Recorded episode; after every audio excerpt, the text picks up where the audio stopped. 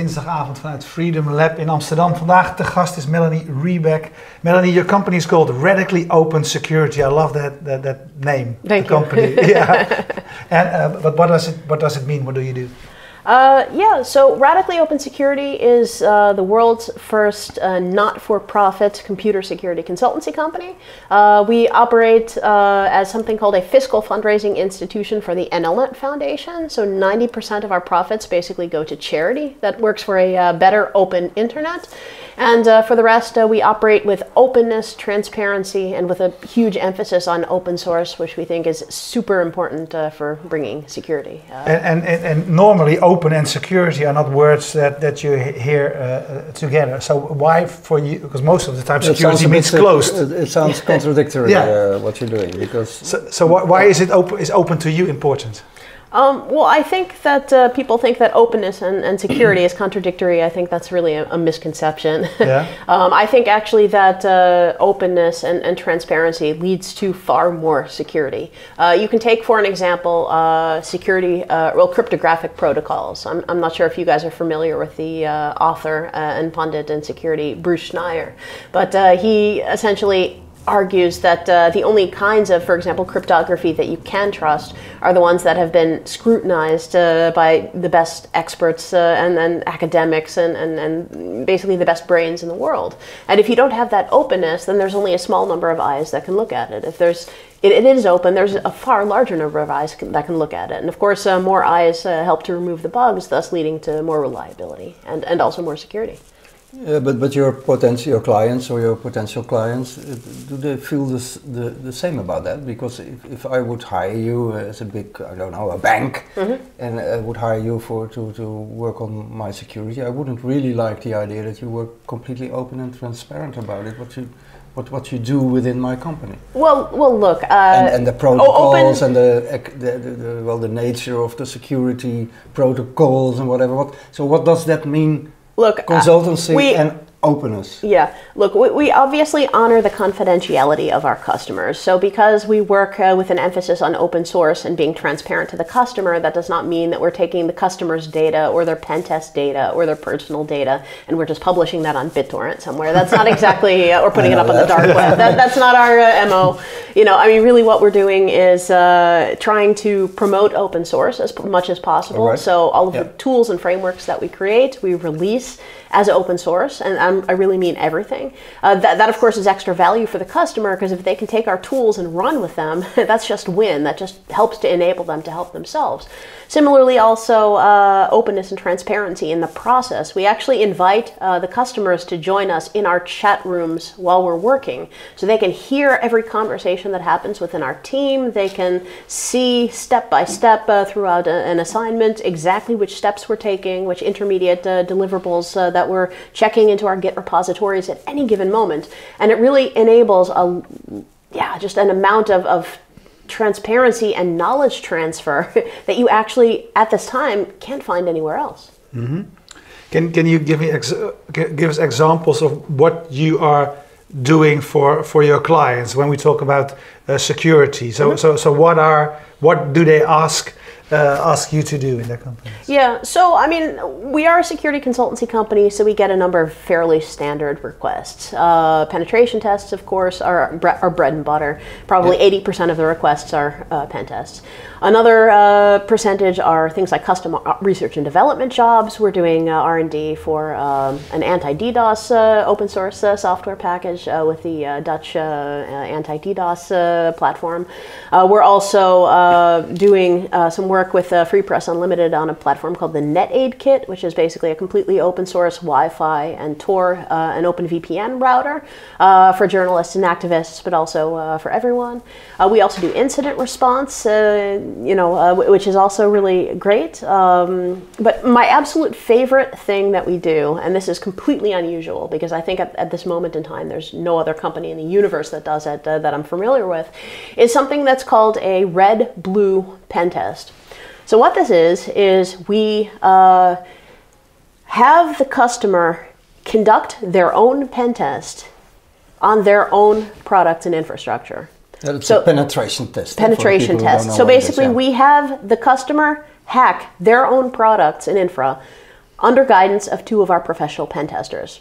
We divide up the customer in teams. So uh, generally, we're not, uh, one secu- red, one blue. yeah, one red, one blue. We, we also do red, red as a vari- variation. But essentially, the way that it works is that um, the uh, so so the people that participate tend to be uh, programmers, DevOps folks, and system administrators. Security officers can participate as well, but actually, we're more trying to educate the people who don't have the security awareness already. And what we do is we come in uh, if they don't have a lot of uh, hacking experience already. At the very beginning, we can give them sort of a three-day uh, hack training just to teach them uh, the basics of uh, you know the OWASP top 10 and how you can uh, conduct uh, attacks in the first place. But then what we do is we have like about a usually three to five day period where we unleash them on their own products, you know, hacking their own stuff. And there's so many reasons why this is a really good thing. And why? Give, give us a few. Well, because uh, if you come in as a penetration test company and you say your stuff is broken, then the natural reaction is to say, no, it's not. Yeah. you know, or another reaction might be to say, yeah, but you guys are super geniuses and, you know, not everybody can do this and it's not a big deal. And, but the, the second we actually take the programmers and then they hack it themselves, not only do you get rid of that resistance, but they're proud of it. we, and we actually take each of the teams, we gamify the whole process with a scoreboard. Yeah. And they are competing against each other to hack their own products. And at a certain point, because they're competing, because it's a competition, they want to hack it as, as, as, as completely as possible, you know? Uh, which means that, uh, you know, at the end of the week, you know, they look back and they're like, yeah, man, we found that. like, I found that, you know? Yeah. And, and then they can no longer, you know, the, the argument that, uh, you know, only super geniuses can find these kinds of problems no longer holds water because, well, they found it themselves. I mean, granted, they found it themselves under the guidance of one of our professional pen testers, but they did it themselves. And what really is the absolute best thing about this is the number one comment that we get from our customers after at the conclusion of such an exercise is and I quote, we will never look at programming the same way again. Really. And it embeds the hacker mindset into these developers in a way that a pen test report or just a, a you know an isolated training exercise on toy examples never will. Yeah, you you, uh, you also worked before you started this company. You worked for a couple of well-known uh, Dutch uh, uh, firms like ING, I think. Yes. Uh, you were part of their uh, security uh, team. Yes. Um, you have a lot of clients uh, at the moment. Uh, Yes. uh, in, in the news over the last months, especially in politics, we heard a lot about you know breaking uh, of, of uh, systems. Uh, the, the Democrats in the United States, everybody's Yeah. talking about it. How do you look at the current state, you know, of security if we talk uh, about the internet and the way people use it and the way, for example, political parties use it, or, Yeah. but also the banks, the big companies? Yeah. Okay. Uh, well, I know it's a big question, but Yeah, you know, it's it's. The, I think it's one of the big issues of today, isn't it? Right. Yeah. I, I, well, let me divide this into two parts. One, election hacking, and, and two, how to how do companies deal with their with, with hacking. Uh, in terms of uh, the election hacking, the first thing I want to say is it does not surprise me at all. Why? Why? Because uh, academic researchers have, uh, such as, uh, for example, J. Alex Halderman uh, and his team, uh, have been looking at things like voting machines, but but also, you know, for the rest, uh, different parts of the uh, election process for, gosh, almost a decade probably, and they keep, you know, p- putting out these academic reports uh, saying that, uh, hey. Um, you know, uh, the software that we're relying on, uh, these voting machines, uh, you know, other associated pieces of software, this is not secure. And, and the problem is that, uh, in my opinion, first of all, it's, it's a difficult problem to get right. Of course, there are a number of uh, academics uh, who have gotten quite extensive grants to try and develop uh, better systems. But so far, I haven't actually seen any academic solution or, or commercial solution that's adequately solved the problem. Second of all, uh, the other problem is I think that politically, I think it's it's it's not taken seriously. And I have to say, I think this is also a problem not just in the United States, but also within the Dutch uh, government. Uh, for example, uh, you know, I mean, right now uh, in the Netherlands, uh, they're also uh, busy uh, investigating basically a uh, online voting system. Uh, it's just going to be rolled Yeah, out for, uh, for for absentee voting, but of course, uh, the intention is, is eventually p- probably to use it uh, for for everybody. And the problem is. Yeah, but that, that's in the future, you know, um, maybe. But I'm al- already, you know, what's happening now, and we're not It's talking not- about the voting machines. We're talking Yeah. about uh, the computer systems of the Democrat Party. We're talking about Right. the national security advisor of, of the, the Netherlands government, who was Right. saying, well, I, am not sure if the computer systems of the Dutch political parties are safe. they're not. Well, you, you are sure they are not. of course, they're not.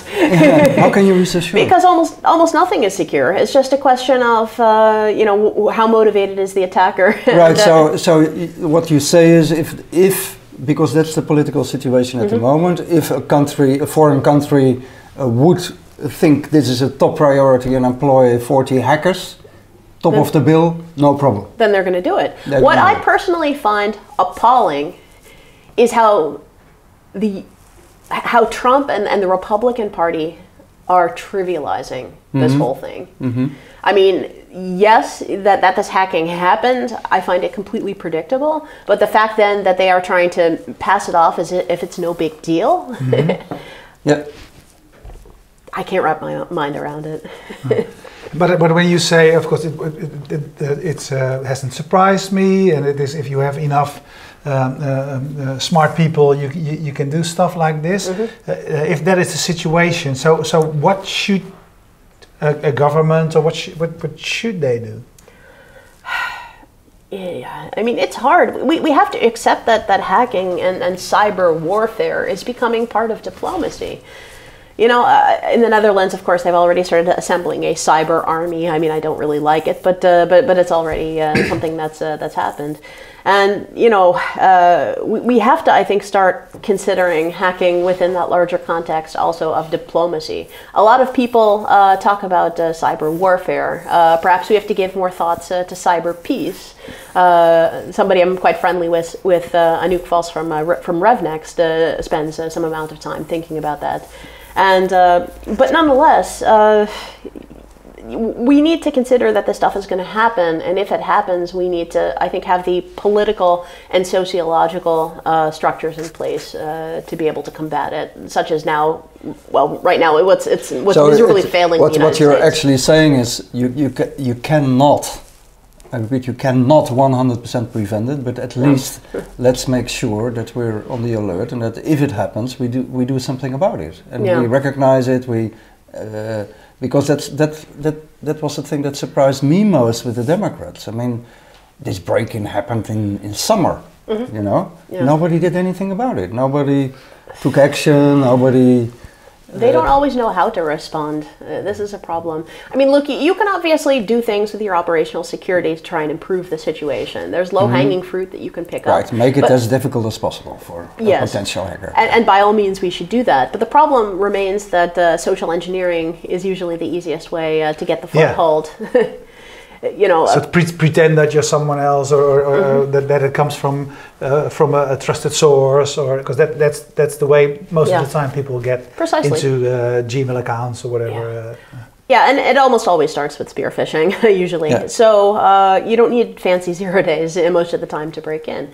And the problem is, uh, of course, the person remains the weakest link, and it's also incredibly difficult uh, to be able to stop a well crafted spear phishing attack. I mean, if you were to send a perfect spear phishing attack against me, I would probably click because if it's well enough done, Yeah. you know, I mean, I probably wouldn't be able to tell the difference either. So then the point is, if uh, social engineering and spear phishing is so difficult to stop, the question is, what layers of defense do you have to then prevent and, and you know that well to contain the damage and prevent it from spreading? Yeah. Well, I think a lot of people. Now, I'm just thinking because still, uh, in, in, in, in a lot of people who are not uh, as technologically skilled as you probably are, uh, you are, I'm sure, uh, still think that a safe uh, environment is possible. That's just a matter of, you know, updating your systems, being on the alert, you know, two-way authentication, instructing your employees, etc., etc., then it should not happen. But what you're saying is it will. Well, look, I mean, if the NSA wasn't able to stop Edward Snowden, and if anybody Right. should get it right, it should be the NSA.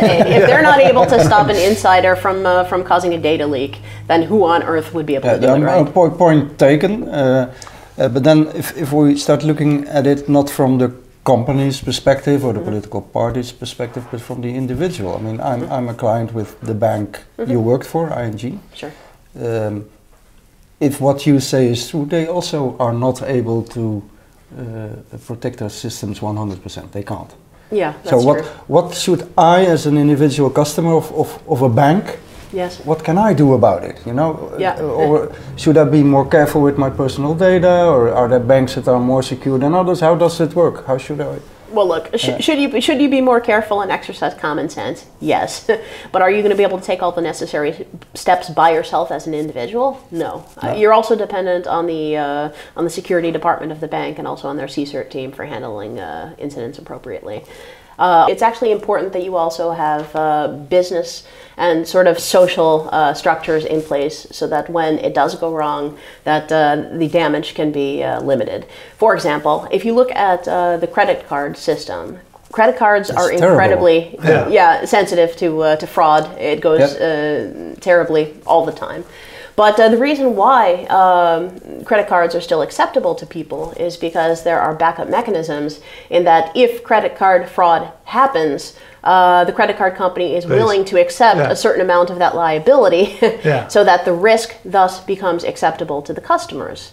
So, you know, this is then, uh, of course, uh, a consideration and a trade off then that as an individual that you need to make. Are there sufficient uh, sort of backups in place so that if it does go wrong, that uh, not all of the risk is going to be accepted by me?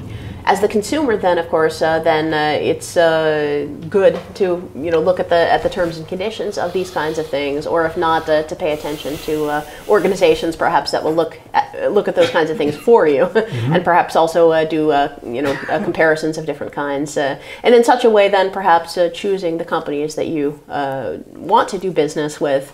You know, at that point, you know certain ones, like for example, credit cards and PayPal, uh, tend to accept uh, the risk of fraud. Uh, other things like uh, standard bank transactions and, and internet banking uh, tends to not accept that risk.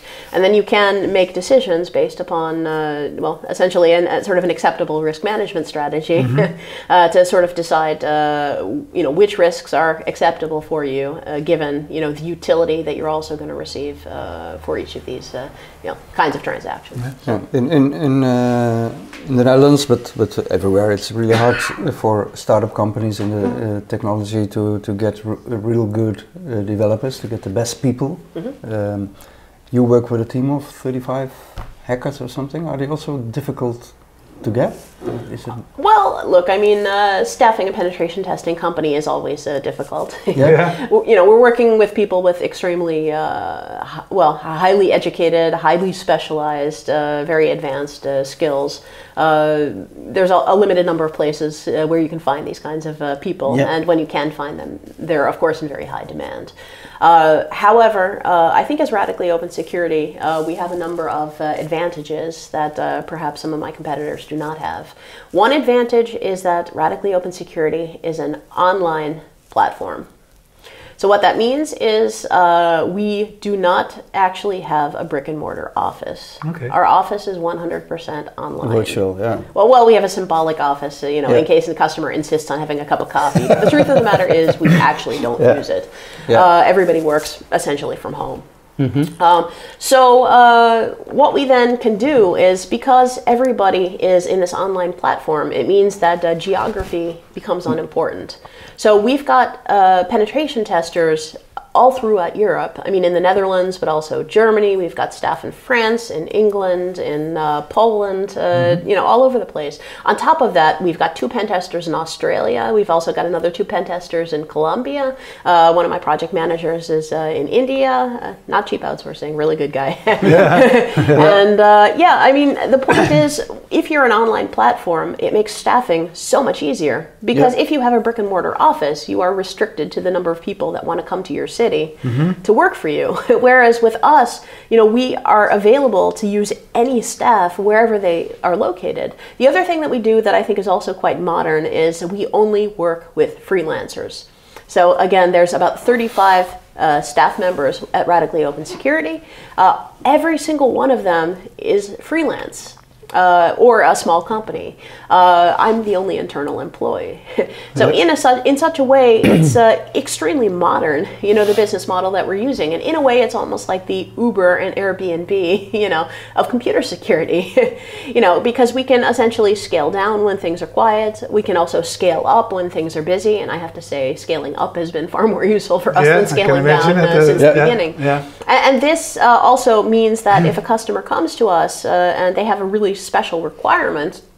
basically my task is to find someone who is an expert somewhere in the world who works freelance. Yeah, is it true that the best uh, uh, uh, guys come from Russia? I actually don't work with Russians. Not at all. No, not at all, because I don't trust the government. And uh, I, we've dealt with this issue because uh, at one point, uh, somebody who actually was winning black badges at DEF CON, aka a really good hacker, uh, Yeah. w- wanted to work for us. And I really felt bad about it because this guy was really, really good. But the problem is he's uh, operating under a hostile environment. It's not his fault. I feel bad about it, but that risk is not acceptable to me uh, because we, uh, you know, are dealing with uh, penetration test, test data, with vulnerability data of our customers. Yeah. and Yeah. if I cannot trust the governments uh, that they're operating underneath, then uh, I, yeah, I feel bad. But we just can't do business with those freelancers. Yeah, so you're really strict in that. But Yeah. uh, which, but that that raises another interesting question: How do you judge which government is to be trusted? And You know, this stuff Which isn't always black or white. I mean, to be quite honest, I I don't. I, mean. I, don't trust I the United States either. are we going to? Work, I want to say, are we going to work with Americans uh, after Friday, or? Uh, Yeah, well, we'll, we'll see how things go. That being said, I'm, I'm, I'm, I still have an American passport myself, I know, I know. even though I've been in Amsterdam for 15 years. But, Yeah. uh, but yeah, I mean, but look, I mean, ultimately, you have these kinds of ethical and, and occasionally operational concerns uh, that we deal with. Yeah, in terms of, uh, you know, for, for me, hostile governments, that's an OPSEC risk. And I am not Yeah. willing to take those kinds of risks with my customers' data. That's a decision, uh, it's just a gut feeling for me. And, Yeah. uh, you know, ultimately, if I would rather be on the side of being too restrictive than, than being too permissive and having it go wrong. You know, other, other kinds of issues that are quite interesting that we deal with in radically open security is which customers do we want to do business with? Yeah. Because I get all kinds of really interesting requests. you know, I mean, for example, uh, the police. you know, uh, we have this policy that's called no, no sketchy stuff, which basically means if a customer is involved with things that we do not agree with, or they're asking us to do stuff we don't agree with, we will not do business for them.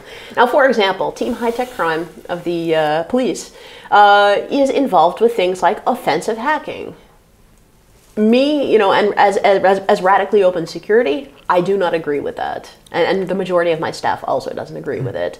But the point is, if then uh, the police approaches you and says, "We would like to do business with you," the question is, do we do it, or do we not do it?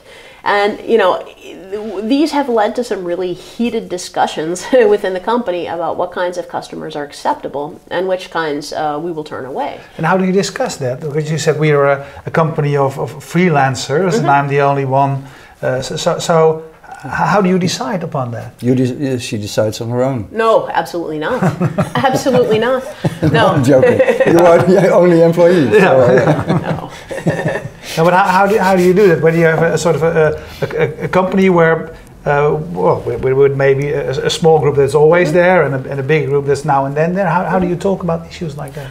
Well, look, the, the, the core team, the folks that are present most often, and that tends to be a group of about 10, 15 people that are actually present on the chat platform uh, very frequently, those people will be involved with the discussion. And we essentially have a chat room. Uh, It's literally called ROS Ethics. And that's where we have those kinds of discussions. And basically, everybody who's interested in that is uh, in the chat room. and can dis- discuss along. It's basically we use a Slack-like environment uh, called Rocket Chat. Uh, so essentially, folks don't always have to be online to see the discussion happen. There's a backlog, so they can be offline and then log in later and then uh, be able to read uh, what they missed. Yeah. But the point is, uh, anybody who is interested in that discussion uh, can participate. Ultimately, uh, sometimes it's it's difficult. I mean, we've had a couple of requests actually just in the last month. I don't want to say too much about the customers, of course, uh, Yeah. for, for confidentiality purposes. But uh, we've had actually twice in the last month that we've had requests get flagged uh, with our with our ethics policy. A- and the point is that leads to some interesting discussions. Like for example, let's say, and I'm going to make up a hy- hypothetical example right now. Let's say that. Uh, an, an energy company like Shell, you know, were to approach me. Um, you know, I'm just using a hypothetical example Yeah. now. so, but the point is, let's say uh, there's a number of people who are not uh, ideologically in agreement with perhaps some of the things that this company uh, might do in the world today, you know, politically speaking. Yeah. The question then is, uh, do you accept uh, those kinds of jobs? You know, but then again, how far do you go? I mean, if I were to say, okay, I'm not doing any business with energy companies, and, and again, this is just purely hypothetical example. And by the way, I'd like to say we do have energy companies Yeah. as our as our customers. so, but the point is, uh, you know, the po- where would you draw the line? Because if you're if we're going to turn it down just because we don't like energy companies, then I can also turn down all the banks. I can turn out, down all the insurance companies. Uh, you know, in fact, uh, one, one time somebody flagged an NGO because they're like, yeah, but uh, but I've dealt with a lot of NGOs and some of them are funded by the CIA. Which is true. True. Yeah, You know, but then if I'm going to start turning down uh-huh. NGOs, then yeah you you're know, out of work very quickly. Yeah, then, then who, am like I going to do business with? Yeah. You know, but but these are literally discussions that we have had, and also the decision making process. Look, I mean, if, if it's unanimous and everybody thinks we don't want to do it, then it's clear. It's easy, yeah. You know, I mean, if the uh, IVD comes to us and says, or you know, or some other secret service and says we want to do business with you, I think that's going to be a unanimous, resounding no. Uh, in the case of uh, the police uh, and, and Def- Department of Defense and those kinds of um, uh, cu- potential customers, we actually came up with a policy. And the policy is that uh, we divide our customers customer base right now into three parties: white hat, black hat, and gray hat. So what that means is white hat customers are customers where we find absolutely nothing objectionable to them. They're just normal customers. Uh, we'll give them our full range of services unless they ask us to do something weird. And trust me, occasionally we get weird requests. So Yeah. we evaluate that, that though on a case by case basis. Then you have black hat customers. Those are things like uh, intelligence agencies, zero day vendors. Uh, you know, Yep. anybody where we think you know we would not touch this with a ten foot pole. you know, that to us it's clear. We're, we're not going to go anywhere near that.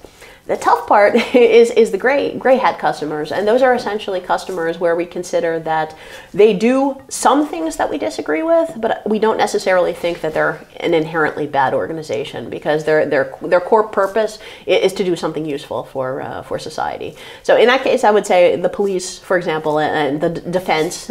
I mean, you know, if they come to us with a defensive question, you know. Um, we consider them gray hat. So we have a special set of policies that we constructed just for them. Yep. And what it is uh, is uh, we will do work for gray hat customers under two conditions.